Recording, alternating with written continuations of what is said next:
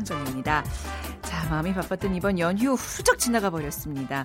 그런데 오늘 뭐 명절 후유증 3종 세트 어김없이 찾아왔죠? 뭐 두통, 감기 몸살, 우울증.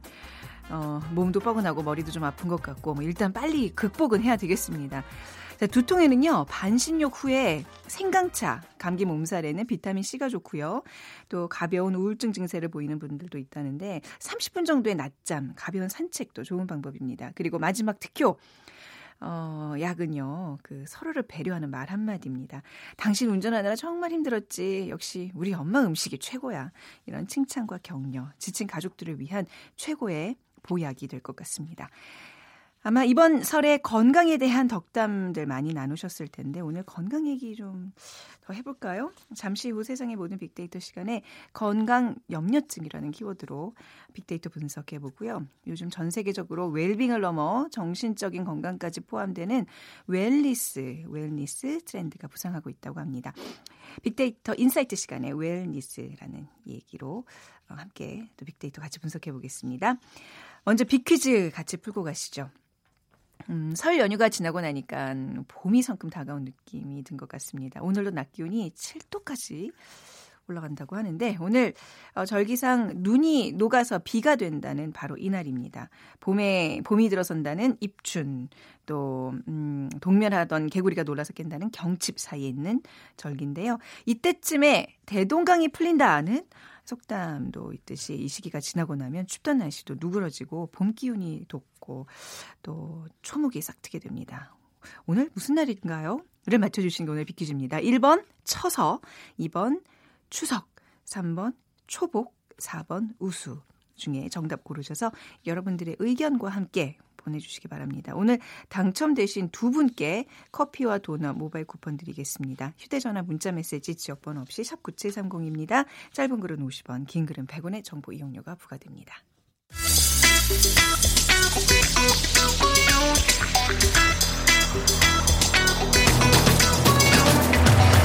오늘 여러분이 궁금한 모든 이슈를 알아보는 세상의 모든 빅데이터.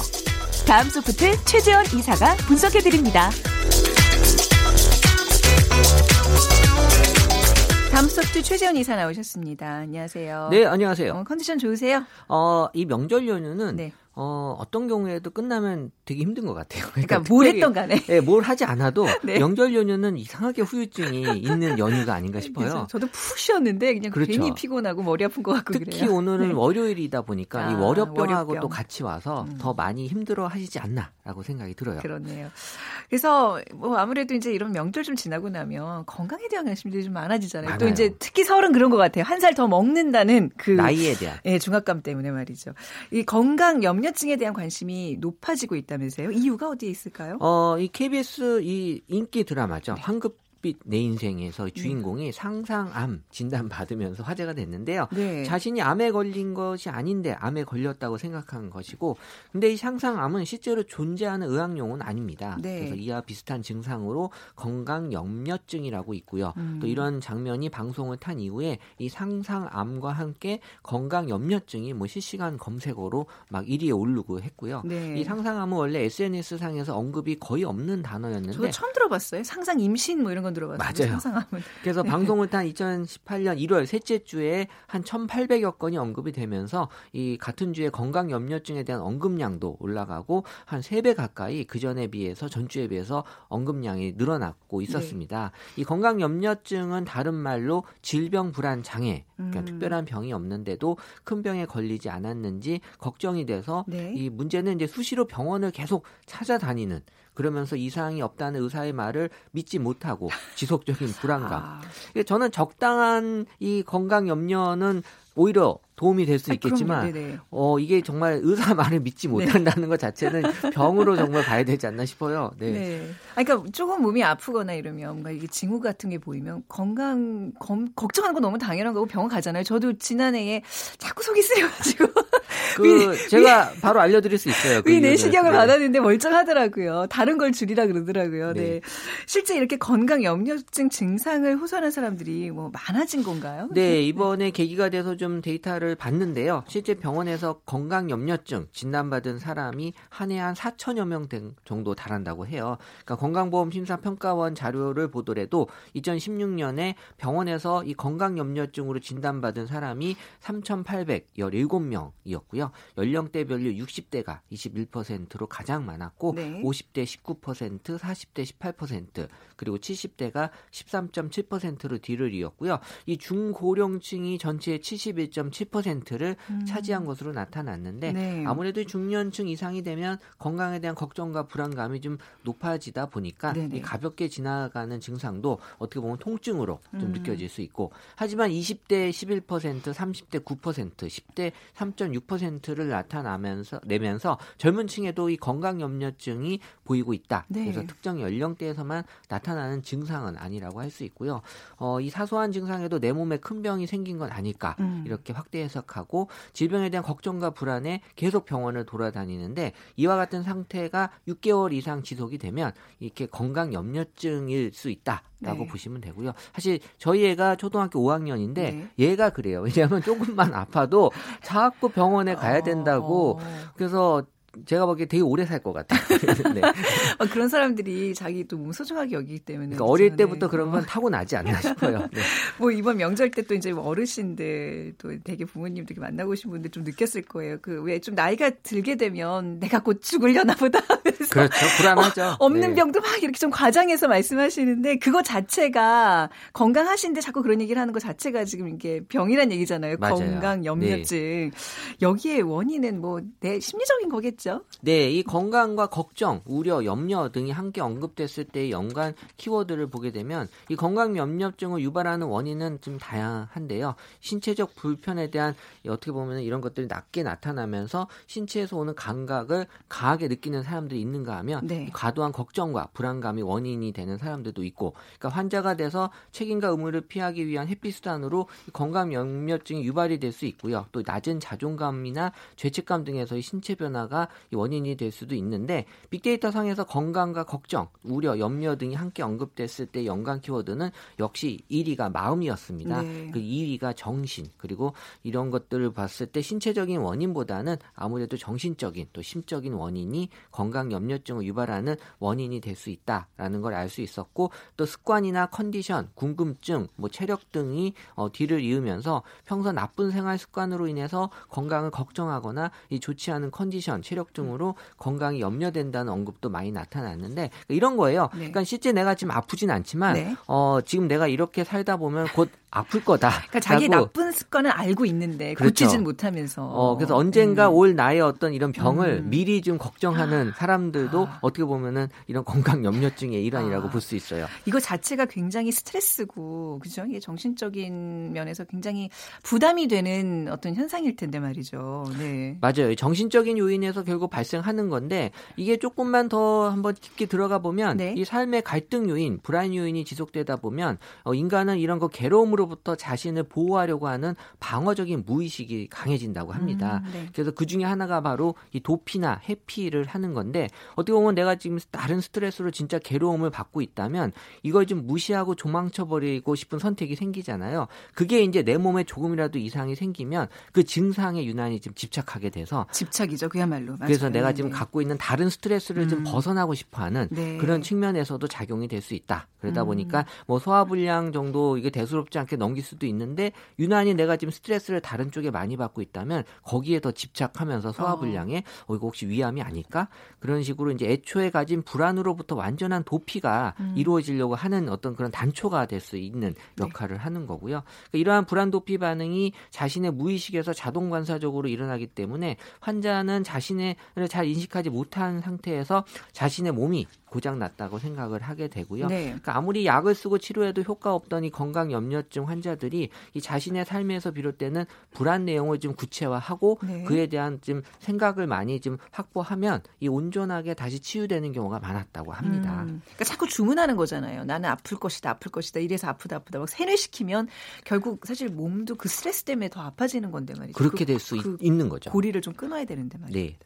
SNS도 우리가 요즘 그렇게 열심히 하고 있는 그 SNS 도 건강 염려증을 유발하는 원인 중에 하나라면서요. 어, 그렇죠. 사실 SNS를 통해서 내가 많은 정보를 접하기 때문에 네. 기존에 모르고 넘어갔던 것들도 다 알게 되잖아요. 네. 그러다 보니까 음. 어떻게 보면은 뭐 내가 이런 거에도 걸려 있지 않나라는 네. 건강에 대한 걱정도 많이 있고요. 그러니까 이 건강 염려증을 의미하는 hypochondria 또 뭐 사이버 네. 공간을 합쳐서 어. 이 cyberchondria라는 신종 증후군이 나타났습니다. 아, 어렵네요, 이 단어는. 네. 그래서 이 각종 의학 관련 웹사이트를 통해서 네. 부정확 하게 또 자기 진단을 해버려요. 네. 왜냐하면 이 의학에 대한 정보들도 많이 있으니까 네. 그리고 이제 잘못된 처방을 하는 환자를 제가 예전에 그 라디오에서 건강 프로를 한 2년 가까이 했었는데 네. 사람들한테 그거 그거예요 이렇게 하셔야 돼 하면서 정말 그야말로 돌팔이 의사짓을 서무당이 사람 잡잖아요. 그래서 네. 어떻게 보면 이 SNS라는 공간에서 자기가 음. 잘 어, 모르는 그런 전문 지식을 좀 아, 안다고 음. 착각을 하고 위험해요 진짜로. 그렇죠. 사실 뭐 본인이 그렇게 약까지 처방을 해버리면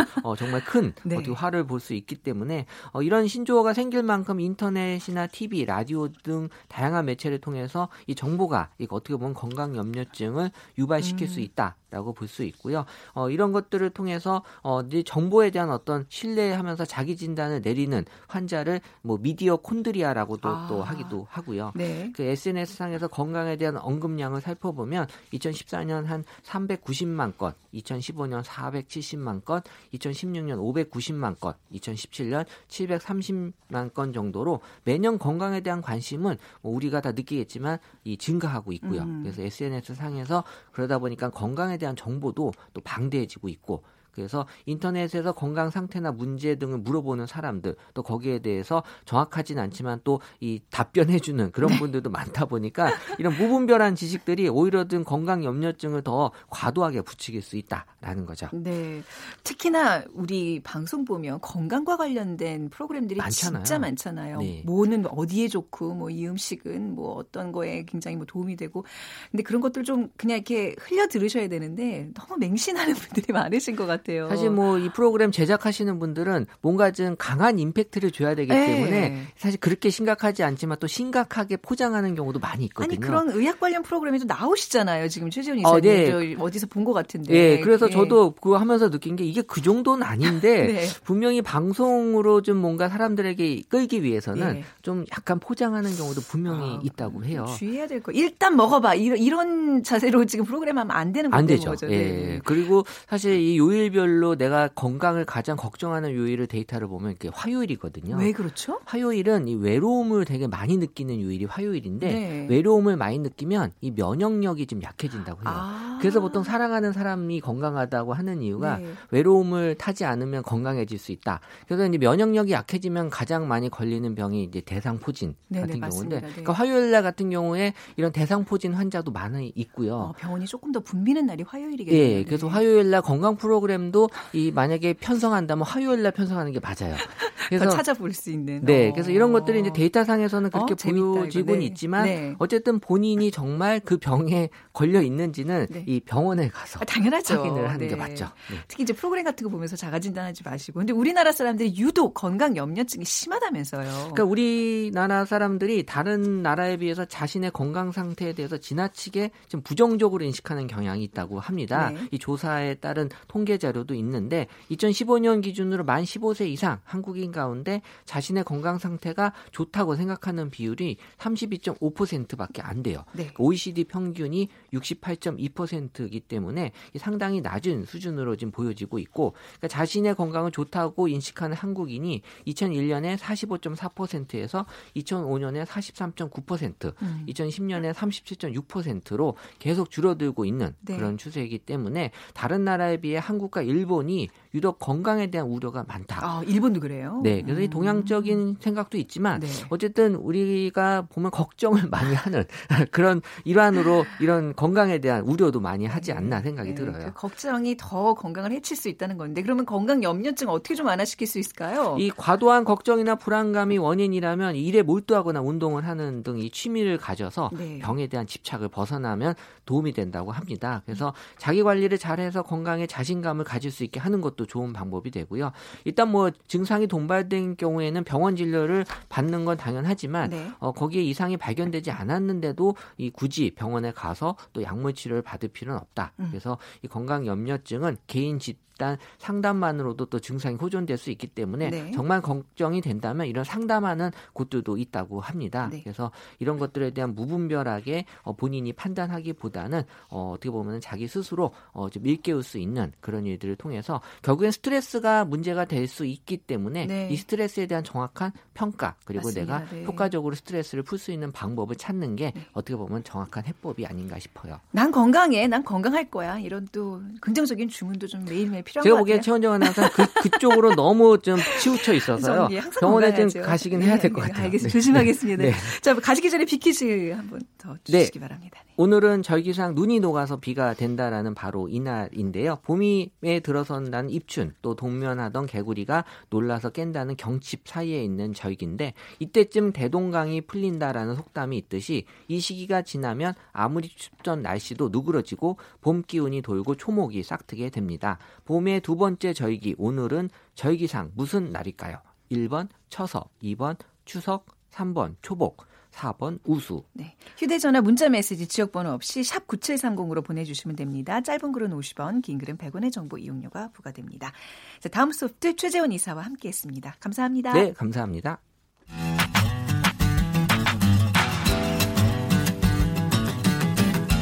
마음을 읽으면 트렌드가 보인다. 빅데이터 insight. 타파크로스 김용학 대표가 분석해드립니다.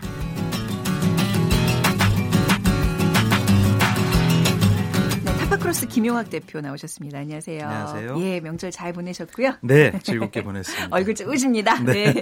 오늘 나눌 대화, 오늘 앞서도 이제 건강과 관련된 얘기했는데 wellness예요. 네. 네. 어떤 얘기죠? wellness는 웰빙과 네. 행복을 뜻하는 happiness 네. 그리고 건강의 피트니스 이렇게 세 단어가 음. 합성된 것인데요.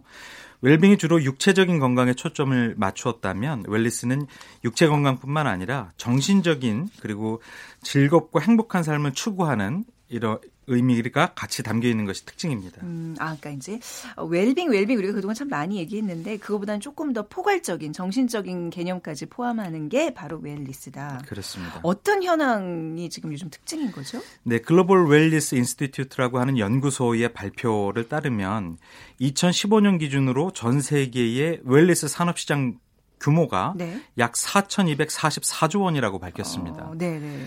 아, 그 중에서도 wellness 관광 시장이 약 603조 5천억 원 정도에 육박했는데 이것이 아, 추후 2020년까지 매년 연평균 6% 이상의 높은 성장률을 보일 거라고 예상을 하고 있습니다. 그러니까 이게 전 세계적인 트렌드이고 이런 트렌드가 다양한 산업에 영향을 끼친다라고 볼 수 있는 것인데요.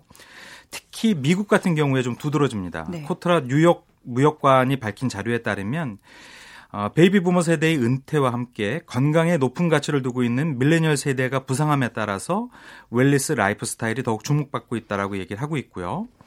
어, 한 선, 설문조사 기관인 우먼스 마케팅의 발표를 인용을 하면 어, 미국의 여성을 대상으로 조사를 했는데 응답자의 70%가 건강과 wellness가 wellness가 인생의 최우선 가치라고 응답을 한 바가 음, 있고요. 네.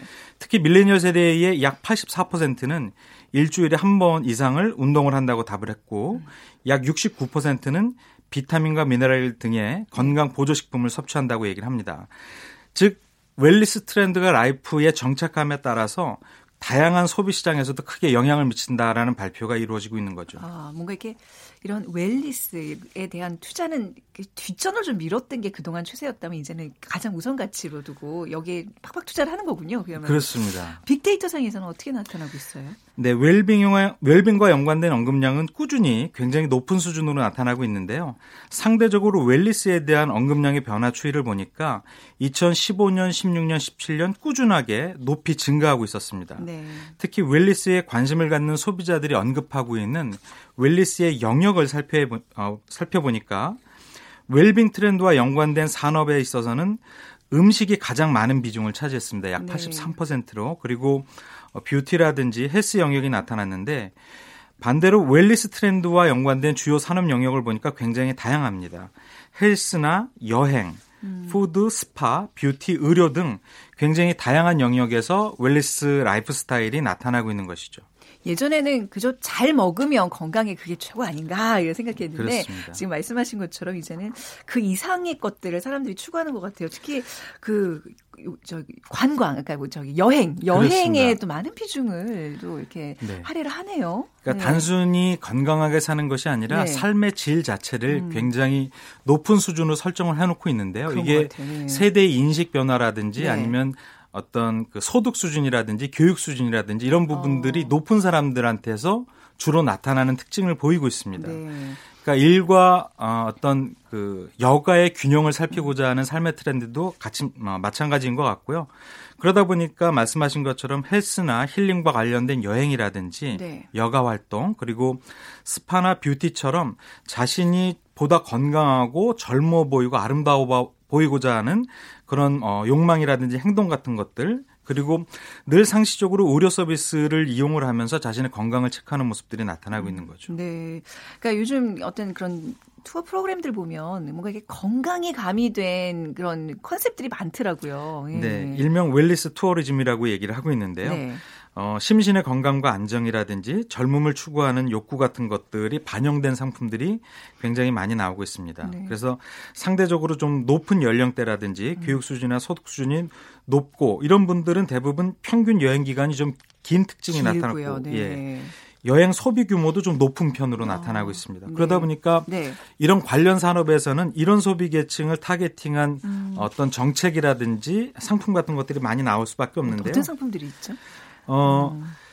특히 우리나라 네. 관광객들이 많이 방문하는 국가 중에서 태국이 있지 않습니까? 네. 이 태국 같은 경우에는 wellness tourism의 시장 규모가 약 11조 원에 이른다고 합니다. 음, 네. 그러니까 어 다양한 뭐 병원이라든지 아니면 어. 리조트 같은 것들 리조트 안에는 컨텐츠도 네. 건강이나 힐링을 어, 지원할 수 있는 형태로 만다 어 구성되어 있다 보니까 국내 여행객도 많이 가고 음, 뭐 있고요. 마사지 같은 게 포함되어 있고 뭐 이렇겠네요. 어, 네. 핵심 프로그램일 것 같습니다. 그렇죠. 네. 2018년도에 주요 관광 어젠다로 설정되어 있다고 합니다. 음. 태국 같은 경우에는 그래서 관련된 전문 인력이 많이 양성이 되고 있고요. 반대로 우리나라 같은 경우에도 관련 네. 정책들이 나오고 있는데 지자체에서 중심으로 이루어지고 있습니다. 특히 경상남도 같은 경우는 항로와 웰리스 관광 콘텐츠를 기본으로 해서 일본 관광객을 유치하고자 하는 노력들이 이루어지고 있고요. 제주 같은 경우도 wellness 콘텐츠 개발에 나, 나, 어, 나 서고 있고 네. 오산시 같은 경우에는 오산 city tour가 있는데요. 네. 잣나무 숲으로 이루어진 독산성 산림욕장이 핵심 콘텐츠라고 합니다. 저도 한번 얘기를 들은 적이 있는데요. 어, 뭔가 좀 이렇게 깨끗하고 건강한 기분을 느끼고자 했을 때 이 잣나무 숲에, 숲에 가면 네. 그렇게 좋다라고 잣나무요? 네. 오, 뭔가 이렇게 피톤치드 같은 게 좀 편백나무처럼 이렇게 네. 많이 뿜어내는 그런 게 있나 보죠. 뷰티 업계들도 뜨겁게 반응을 하고 있겠네요. 네, 화장품을 구매하는 소비자들은 특히 성분에 주목하고 있는데요. 아, 이건 유행이에요. 네, 그렇습니다. 네, 좋은 성분 뭐 따지는 거. 음. 연속해서 어, 발생되었던 그 케미포비아, 화학 물질에 대한 위험 인식 같은 것도 어, 기반이 될 수가 있을 텐데요. 엠피드라고 하는 시장 조사기관이 발표한 자료를 보니까 미국 여성 같은 경우에는 미수, 미국 여성 소비자의 약 40에서 50%는 성분을 보고 구매하는 걸로 음. 나타나고 있습니다. 네. 호텔 업계들도 이제 이런 어떤 어, wellness 투어 뭐 이런 차원에서 굉장히 적극적이라면서요. 그렇습니다. 뭐 휴양 및 activity 시설이라든지 문화 콘텐츠를 다채롭게 보유하고 있는데요. 네. 특히 wellness형 프로그램들이 속속이 나오고 있습니다. 뭐 부산에 있는 한 대형 호텔 같은 경우에는 객실마다 private 발코니를 만들어 놓고 있는데요. 발코니가 중요한 것이 아니라 발코니에서 바라보는 풍경이 음. 힐링을 할 수가 있는 것이죠. 바다와 주변 풍, 어, 풍경이 굉장히 압도적으로 좋다라고 얘기를 하고 있고요. 시설 같은 경우에는 뭐 자쿠지라든지 스파 같은 다양한 시설을 만들어 놓고 있다고 하고요. 어, 독특한 리조트가 나왔는데 일명 헬스 리조트입니다. 아예 아, 건강을 위한 리조트로 나온 우리나라 말씀 네, 그렇습니다. 오. 그래서 메디웨리아 라고 하는 의료와 wellness를 융합시킨 그런 어, 상품이 나오고 있습니다. 네. 그러니까 전문 의료진이 상주하면서 상담과 처방을 하고 음. 이렇게 이루어지는 테라피 프로그램이 있다라고 하고요. 고객의 증상에 맞는 운동 요법을 같이 할 수 있는 프로그램들이 만들어져 있다라고 합니다. 그러니까 건강 힐링을 목적으로 한 소비자는 이 리조트에 가면 다 해결을 할 수가 있는 것이죠. 명절 연휴 마지막 날 가면 딱이겠네요. 그렇습니다. 식품업계의 움직임도 궁금해지는데요. 건강식품. 건, 예. 네. 건강한 식품 그럼 어떤 게 제일 먼저 떠오르세요? 뭐 신선한 신선 그렇죠. 예, 재료들이죠. 뭐 신선한 채소, 재료이거나 아니면 네. 보양식을 떠올리실 예. 텐데 최근에는 신선한 재료의 대표적인 음식이라 할 수 있는 샐러드가 음. 굉장히 크게 인기를 끌고 있습니다. 네. 한 끼를 먹지만 간편하고 영양소를 갖춘 신선 편의식품이라고 얘기를 할 수가 있을 텐데요. 특히 샐러드가 한 편의점이라든지 온라인 쇼핑몰에서 크게 대박을 치고 있다라고 하는데요. 한 편의점 브랜드의 발표에 따르면 2017년도에 샐러드가 포함된 과일 채소 부분의 매출이 전년 대비 약 32.6% 이상 증가했다라고 얘기를 하고 있고요. 네. 한 온라인 쇼핑몰 같은 경우에 샐러드 도시락은 전년에 비해서 361% 증가했다라고 합니다. 이러다 보니까 많은 대기업들이 음. 샐러드를 주력 상품으로 런칭을 하고 있는데요. 네. 한 기업 같은 경우에는 샐러드나 샌드위치용 채소를 주요 생산 품목으로 하는 종합 식재료 가공센터를 음. 설립을 했습니다. 무려 350억 원을 투자를 한 건데요. 이러다 보니까 샐러드 같은 것들을 주로 먹는 신조어 같은 것들이 나타납니다. 뭐, 뭐예요, 뭐예요? 예, 일본의 경우인데요. 네. 어, 점심으로 샐러드를 먹는 사람들을 이제 샐러드 샐러드 런치족이라고 얘기를 하고 있고요. 네. 유르베지라고 하는 일본어는 느슨한 채식을 얘기를 하고 있습니다. 아, 네. 그러니까 어, 최근에 건강 트렌드에 맞춰서 특히 건강에 관심이 높은 밀레니어 세대들이 필수 영양소가 담보될 수 있는 음. 샐러드를 주식으로 먹는 이런 트렌드가 나타나고 있는 거죠. 특히 혼밥 쪽들이 좀 늘어나고 있는 이럴 때 이렇게 막 편의점 음식이 뭐 나쁘다는 건 아니지만 좀 이렇게 조미료가 많은 그런 음식보다는 이렇게 정말 간단하지만 뭐 내 몸을 위해서 좀 투자할 수 있는 이런 네. 샐러드 같은 거 앞으로 좀 점점 인기가 많아질 것 같아요. 맞습니다. 이렇게 간단한 음식을 배달해 주는 어. 서비스는 우리나라에서 굉장히 탄탄하게 그쵸. 자리 잡았는데요. 최근에는 정말 신선하면서도 음. 어, 배송이 네. 잘 되어 있는 간편 도시락, 특히 샐러드라든지 죽 종류가 어. 예전에 비해서는 굉장히 잘 되어 있습니다. 네네. 그래서 저도 요즘 아침에는 그런 배달 서비스를 적극적으로 이용을 하고 있습니다. 아, 그 저기 댁에서 잘 안 챙겨주시나? 네.